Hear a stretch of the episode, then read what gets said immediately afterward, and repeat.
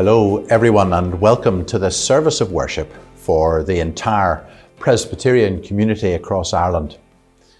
We are calling this Refresh Week as a time of stepping back from normal parish duties for many of our ministers.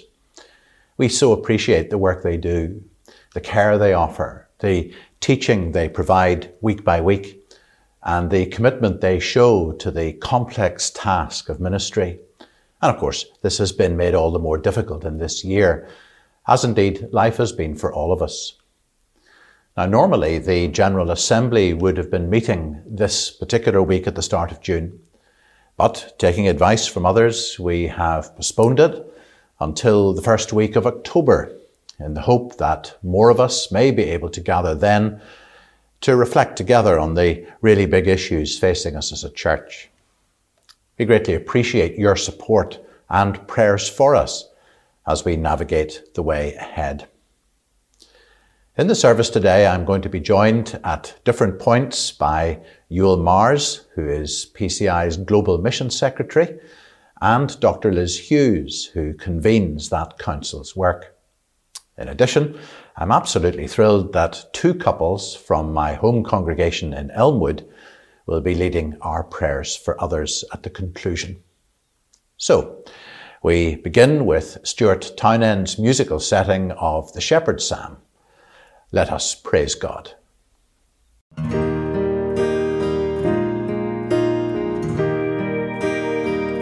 The Lord's my shepherd, I'll not want. He makes me lie pastures green. He leads me by the still, still waters. His goodness restores my soul. And I will trust in you alone. And I will trust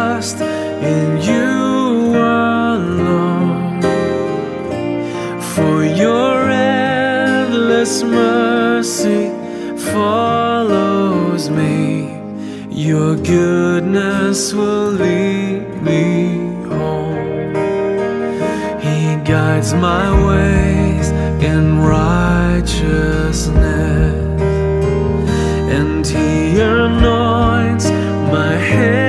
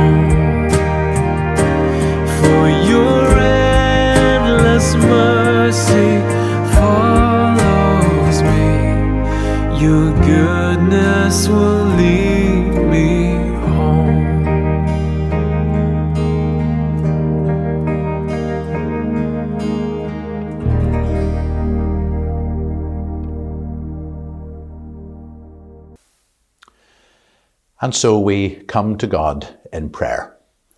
Let us pray. Lord, as we come to worship you today, we acknowledge that you are the source of everything that exists. You are the creator of everything. You hold everything together. Before we were born, indeed before time itself began, before the universe was made, you were there. When time is finished, when the universe is no more, you will still be there. Nothing can diminish you. Nothing can compare to you. No words of ours can do justice to the grandeur and the kingship which you rightfully enjoy. And yet you've spoken to us. Out of the formlessness and emptiness, you've spoken. And so creation was brought to be. You've spoken form and beauty into the world. You've spoken purpose into human life. You've spoken lament for human sinfulness. You've spoken forgiveness for sin and deliverance from its power. You've spoken life out of death and glory out of ignominy. Lord Jesus Christ, be present with us as we, by this means, gather in your name today. And may it be that we are helped in our walk with you, encouraged in our following of you, challenged in our obedience to you, and enthralled by the glory of your revealed character, which we ask in Jesus' name. Amen. And we continue with a reading from the Gospel, from Matthew's Gospel, chapter 9, and verses 9 to 17. And this is God's Word. As Jesus went on from there, he saw a man named Matthew sitting at the tax collector's booth. Follow me, he told him. And Matthew got up and followed him. While Jesus was having dinner at Matthew's house, many tax collectors and sinners came and ate with him and his disciples. But when the Pharisees saw this, they asked his disciples, Why does your teacher eat with tax collectors and sinners? On hearing this, Jesus said, It's not the healthy who need a doctor, but the sick. But go and learn what this means. I desire mercy, not sacrifice. For I have not come to call the righteous, but sinners. Then John's disciples came and asked him, How is it that we and the Pharisees fast, but your disciples do not fast? Jesus answered, How can the guests of the bridegroom mourn while he's with them? The time will come when the bridegroom will be taken from them. Then they will fast. No one sews a patch of unshrunk cloth on an old garment, for the patch will pull away from the garment, making the tear worse. Neither do men pour new wine into old wineskins. If they do, the skins will burst, the wine will run out, and the wineskins will be ruined. No, they pour new wine into new wineskins, and both are preserved. We thank God for His Word and trust that He'll help us to understand what it means. Amen.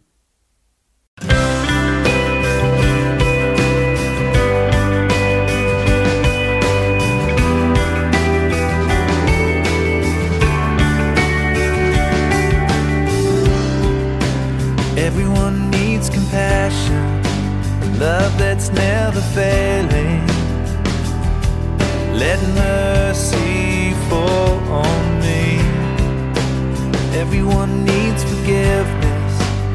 kindness of a Savior, the hope of nations.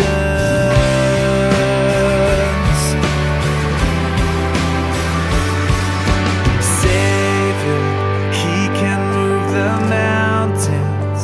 My God is mighty to save. He is mighty to save forever. Author of salvation. And conquered the grave. Jesus conquered the grave. So take me as you find me, all my fears and failures. Fill my life again. Give my life to follow everything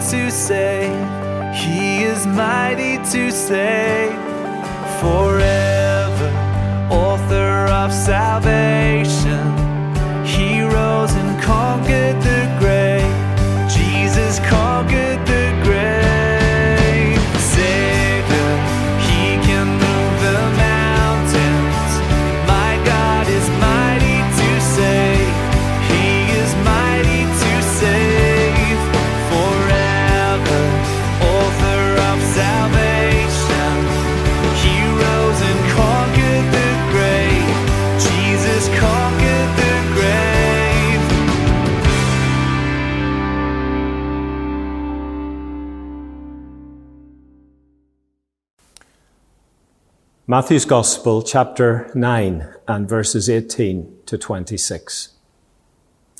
While he was saying this, a ruler came and knelt before him and said, My daughter has just died, but come and put your hand on her, and she will live. Jesus got up and went with him, and so did his disciples. Just then, a woman who had been subject to bleeding for 12 years came up behind him and touched the edge of his cloak. She said to herself, If I only touch his cloak, I will be healed. Jesus turned and saw her. Take heart, daughter, he said. Your faith has healed you. And the woman was healed from that moment. When Jesus entered the ruler's house and saw the flute players and the noisy crowd, he said, Go away. The girl is not dead, but asleep. But they laughed at him. After the crowd had been put outside, he went in and took the girl by the hand, and she got up. News of this spread through all that region. Amen. This global pandemic has humbled the world before an enemy invisible to the naked eye. It has badly affected us in these islands, of course. It's taken the lives of tens of thousands of our citizens, but has simply decimated the populations of the world's poor and continues to do so across continents. How grateful I have been to the Irish Presbyterian family for its phenomenal generosity in supporting our appeal to raise funds to give to our overseas partners who've been facing the brunt of this. So thank you. I've asked Uel Marrs and Liz Hughes to update us on the amount of money this appeal has raised and how it's being put to good use with our partners. We are delighted that despite all that congregations have been facing through lockdown here, over £350,000 has been raised through the Moderator's Christmas Appeal, and the money is still coming in. These funds are divided three ways a third each to our main global development partners, Tearfund and Christian Aid Ireland, and the remaining third divided between our global church partners, in particular those who have the capacity to carry out some form of COVID prevention programme, however limited that might be. Stories are coming back to us already. In DRC, Christian Aid's local partners, including the Church of Christ in Congo, have trained 240 community based health workers, as well as 30 faith and community leaders, so they could hold community awareness sessions in their own communities. In total, they've reached over 60,000 people with information about keeping safe from the virus.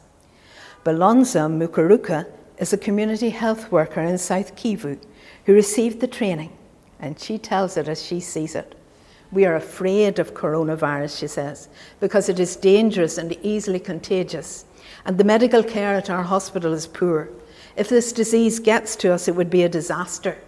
Coronavirus has significantly affected our lives. The community has become very poor because of lockdown. Prices at the market have increased, and it's harder to get basics such as soap, sugar, and salt.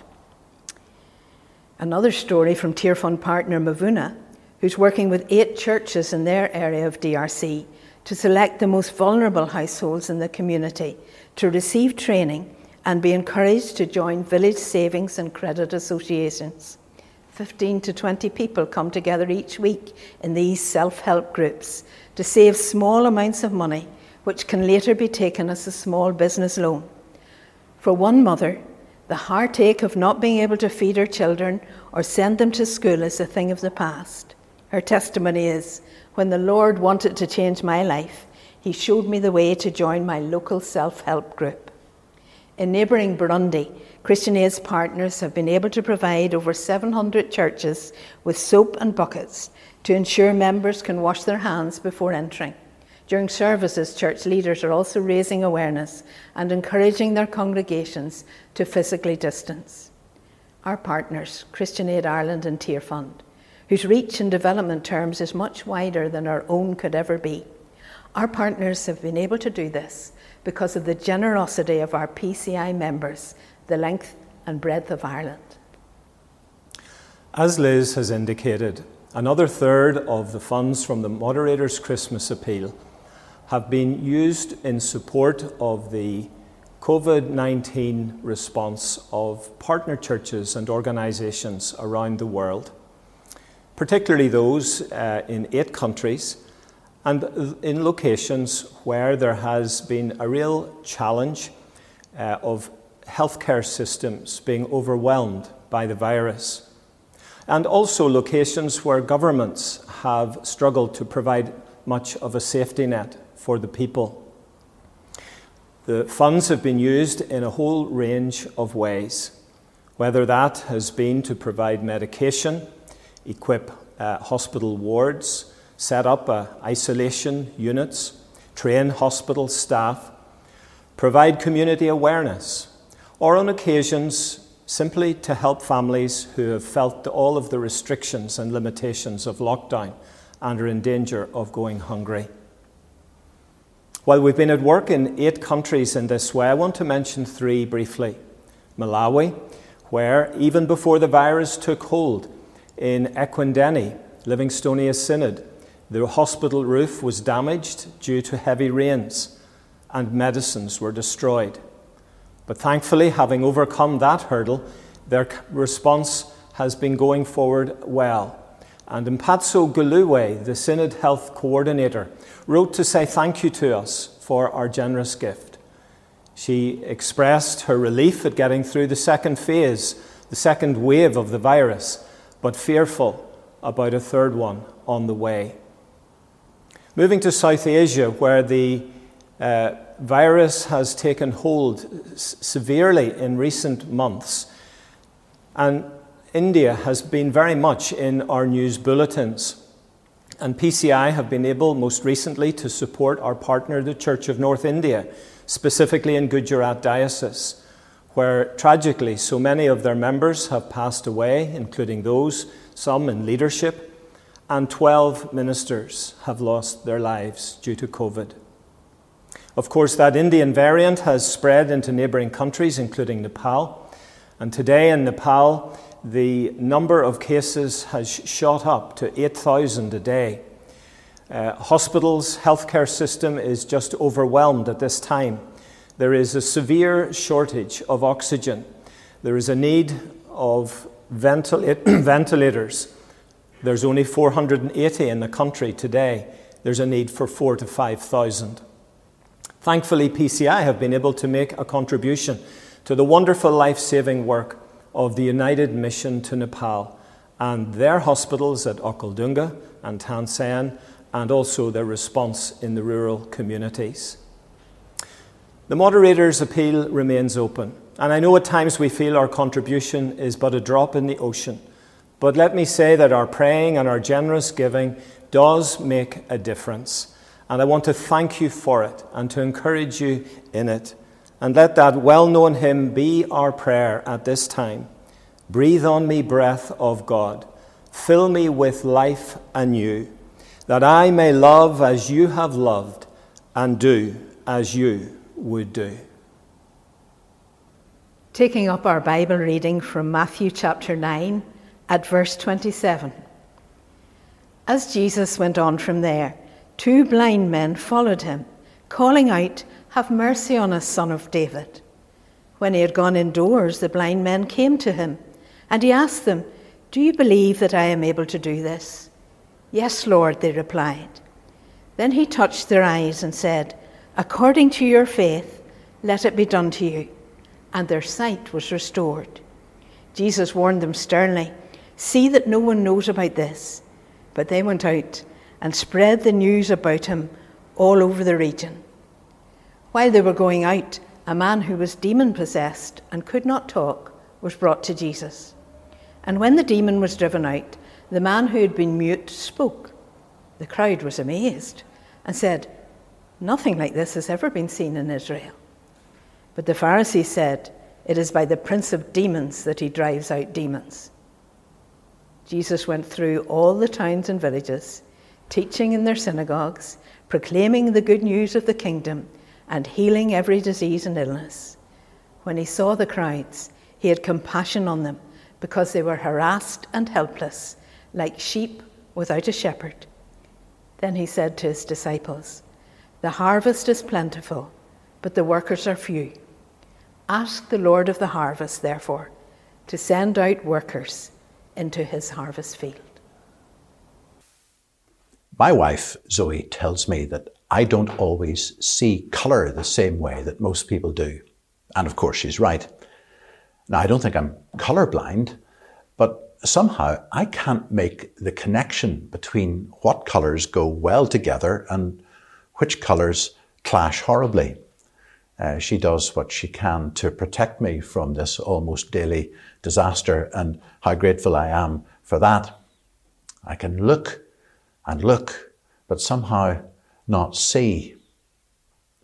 Let's look and see what Jesus said and the encounter that he had with the crowds in Matthew chapter 9, verse 36.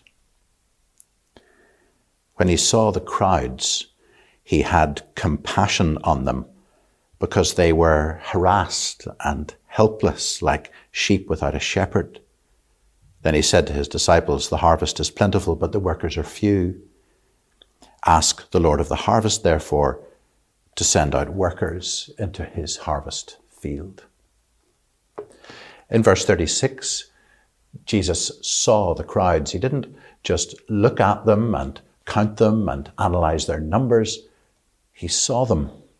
He saw them for the multiple life stories that they represented. He had a sense of them, a feeling for them. He had insight into their problems and their aspirations, their joys and their sorrows, their confidences and their insecurities, the accuracies and the misapprehensions of their take on the world. He saw them he knew them. He felt the cost to him of their alienation from God. Jesus saw the crowds. Now, in this short passage before us today, Jesus is speaking after a series of encounters of various kinds that he had with people who, for one reason or another, were deeply broken. There was a paralyzed man lying on a mat, and he was healed. But of course, in doing so, the doubters about Jesus' authority to forgive sins were simply confronted and confounded. They were like sheep without good shepherds. The people were being led astray this way and that. They didn't know the truth. They didn't recognize it even when it was right before their eyes. And in the verses before us, this uh, despised, corrupt, and thieving embezzler uh, invited Jesus to dinner one day, who, when he was criticized for his choice of friends, said, Well, of course, you don't need a doctor if you're healthy, only if you're ill. He had compassion on a man whom everyone else absolutely despised and hated. In fact, that same despised and corrupt tax collector ultimately wrote this very gospel. It's Matthew's own testimony, his own story, his own encounter with Jesus, which evidently changed his life. When the appropriateness of this teaching as a rabbi was questioned by religious people whom Jesus encountered, he said, Well, it's like this. New wine, you know, it belongs in a new wineskin. I'm not going to sew patches to cover up the holes on your old religion. I'm going to do something completely new here. So when a leader of that old, bankrupt, full of holes religion told him tearfully and from his heart that his daughter had died, this was a moment of terrible grief. Jesus, with great care, took her lifeless hand and she got up what a great clue to point to this new thing that Jesus was doing, this new religion, this new way of life.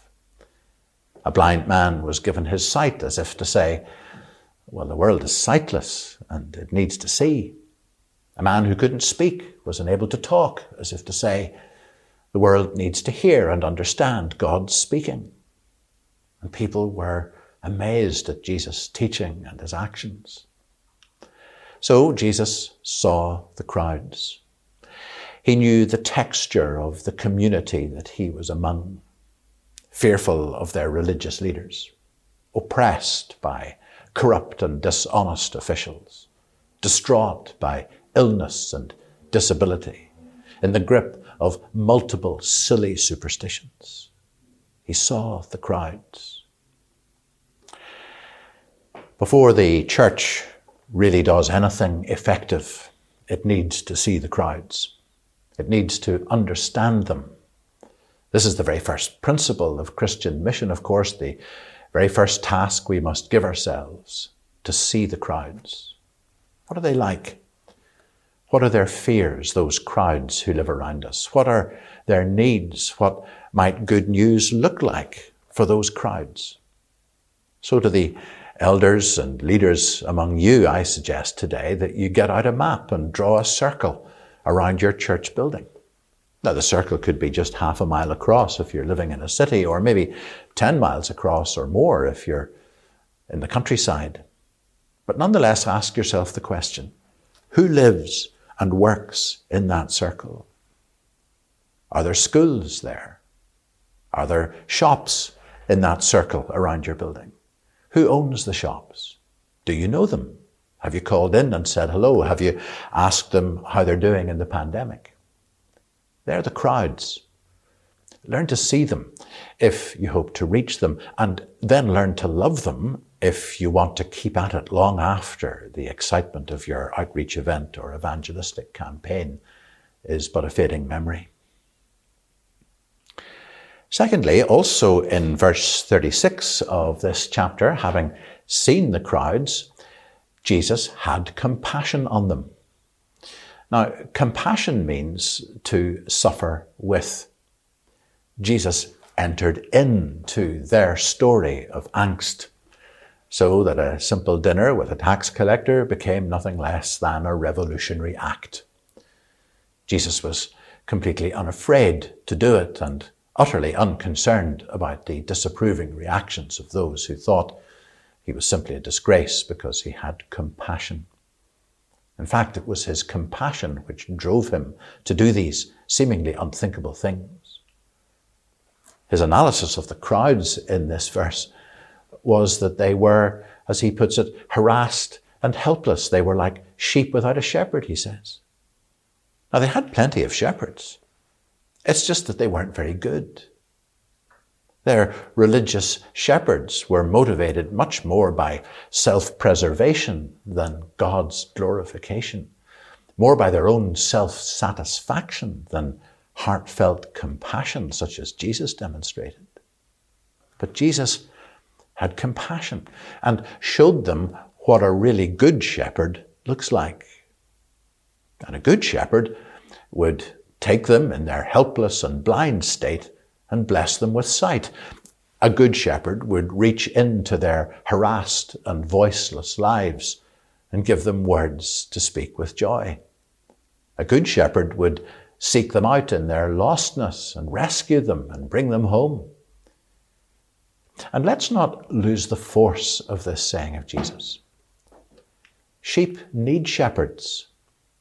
If they don't have shepherds, they become what he describes harassed, and helpless. There is, in fact, a, a causal link between the absence of good shepherds and the fragmentation of healthy living in any society. That's what the absence of good shepherds produces. Harassed means stressed, hassled, beleaguered, worried. Helpless, well, that means stranded or abandoned or destitute or deserted. So the gift of God to the world through His church, through you, in fact, is the vital ministry of good shepherds. And nobody else is going to do it but us. This is more than a gift. This is, in fact, the way that God rescues the broken. Thirdly, Jesus saw what needed to be done. In verse 37 of this chapter, he said this The harvest is plentiful, but the laborers are few. How often do we in our churches adopt a defensive stance in face of everything that's happening around us? How, how often do we say, well, do you know, I'm not too sure about the harvest around us, spiritually speaking?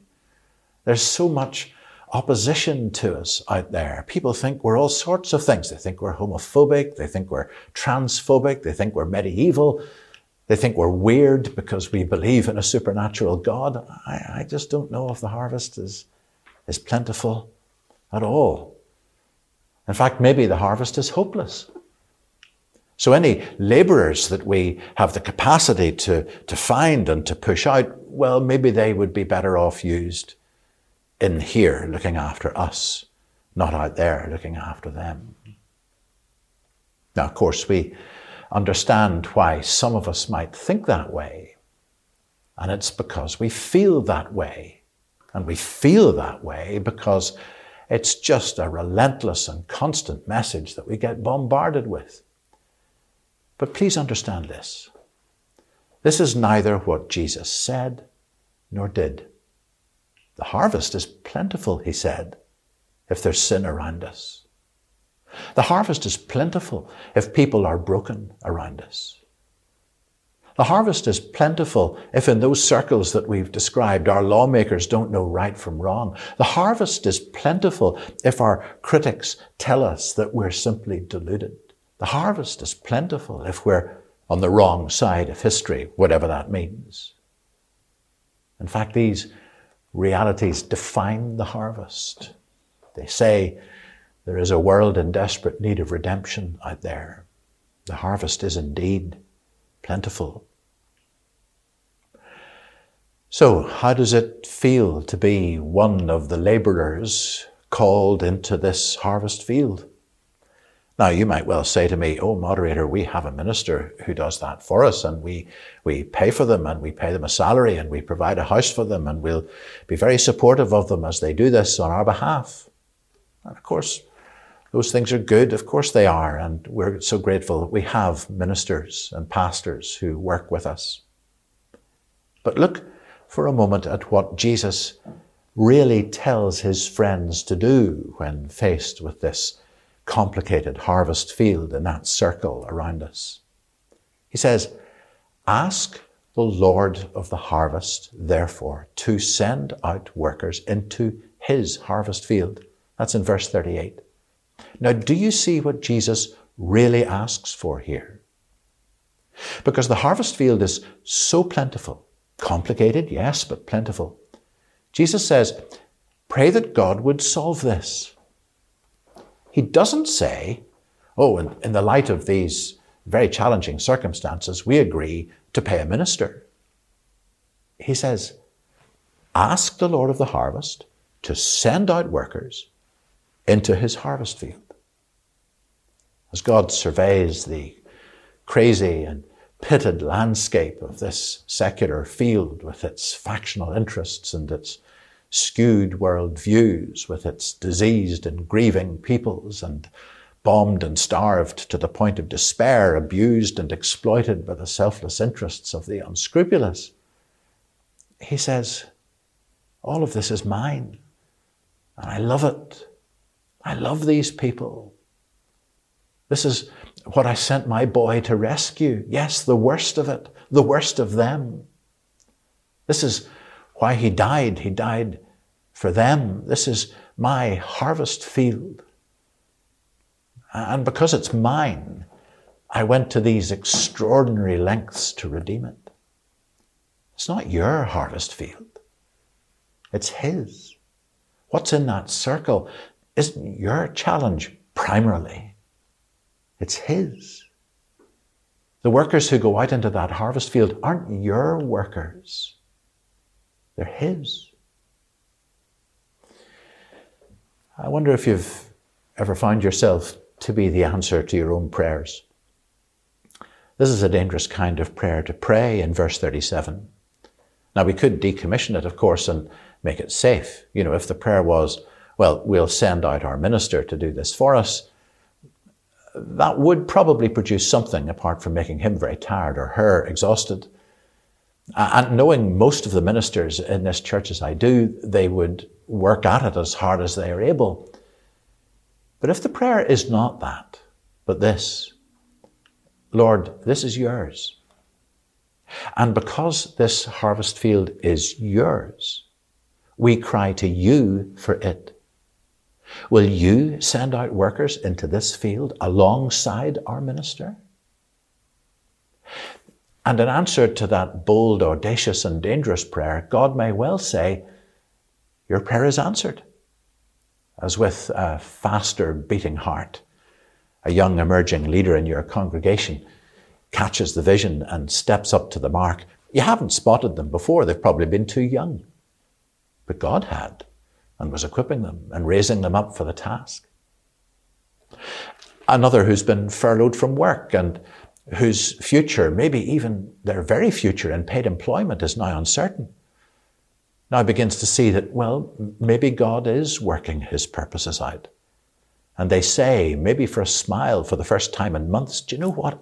I could do that. And for a time, for a season, as, as we start to come back to worship and to work together, maybe new things will happen. Still another, isolated and lonely for so long, but clearly with a gift of hospitality and welcome, unable to use it for so long, becomes the locus of a ministry to re-establish community and fellowship. Because they've felt the need themselves and they know how important it is to be in the same room as people, ministering to loneliness. God, the Lord of the harvest, looks at this mess, this chaos, this bag full of sin and confusion and unrighteousness and shepherdless people all around, harassed and helpless in the Ireland of 2021, and sees not the baleful brokenness of it, but sees the beauty of his boy in the midst of it, speaking truth to falsehood, binding up the broken-hearted, and being Jesus to them with the love of his sending Father. I am sending you.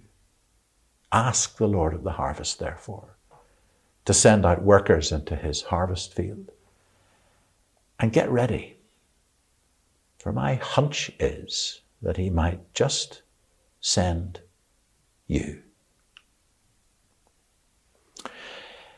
Nathan and Zara Donnell and Robin and Naomi Walsh are members of my own church in Elmwood. And I've asked them to lead us in prayer for others. Let's pray together. Father, we come before you, the awesome God who reigns high above the heavens. And we know that you have the power and the authority to help our world today. And so we bring before you our prayers for others at this time.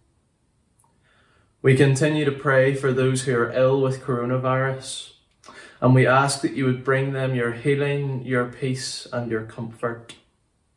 We pray for the many staff in hospitals and in care homes who are continuing to work on the front line, putting themselves in harm's way. And we ask that you would strengthen them and protect them that they may treat and serve those they help effectively. We continue to pray for those in our community who are lonely, who are isolated, and who are finding life difficult at the minute. We ask that you would draw near to them by your Holy Spirit, and that they would know His help and His strength at this time. We pray too for our children and young people and Father, we know many are uncertain about the next steps and are unsure of what the future holds. Lord God, would you reassure them that you hold their future and you have all their days planned out? And we pray that as they continue to grow up, they would continue to grow in their knowledge of you and that they would become mature men and women of faith. We pray for our leaders in Westminster Dublin, and Stormont that they would continue to serve the interests of the nation and those who live here. We pray that you would bring them wisdom and clarity, that they may serve in office well, and that they would make decisions that honour you. Father, may we be workers in your harvest field. May we be people who speak of you and who share your good news in our classrooms, our workplaces, and in our communities. And Father, as we share your gospel, as we share Christ, we ask that your Spirit would soften hearts to your gospel message and that He would draw them into a relationship with you. And we ask that as we see others hear your good news and respond, that your church would grow in our land. And we pray not only for our own land, but as we lift our gaze to our world, we pray too for our overseas mission partners. We pray for those who are on the front line in the COVID response in India and other countries where resources are stretched. We ask that they would know your strength and help, and that you would provide for them all that they would need. We pray for their protection and safety and for meaningful gospel opportunities even in these times that they may be those who show love in action with the aroma of Christ, that they would see people from every tribe, tongue, and nation come to know Jesus as their Lord and Saviour. That you would grow your global church. For we ask all of these things in the name of Jesus. Amen.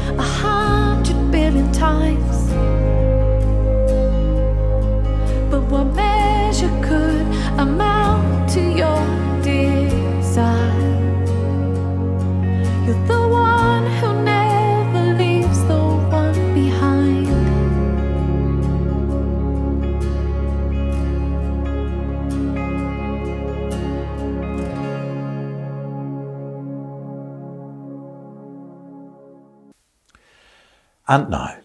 May grace and mercy and peace from Father and Son and Holy Spirit be with you all, now and forevermore. Amen.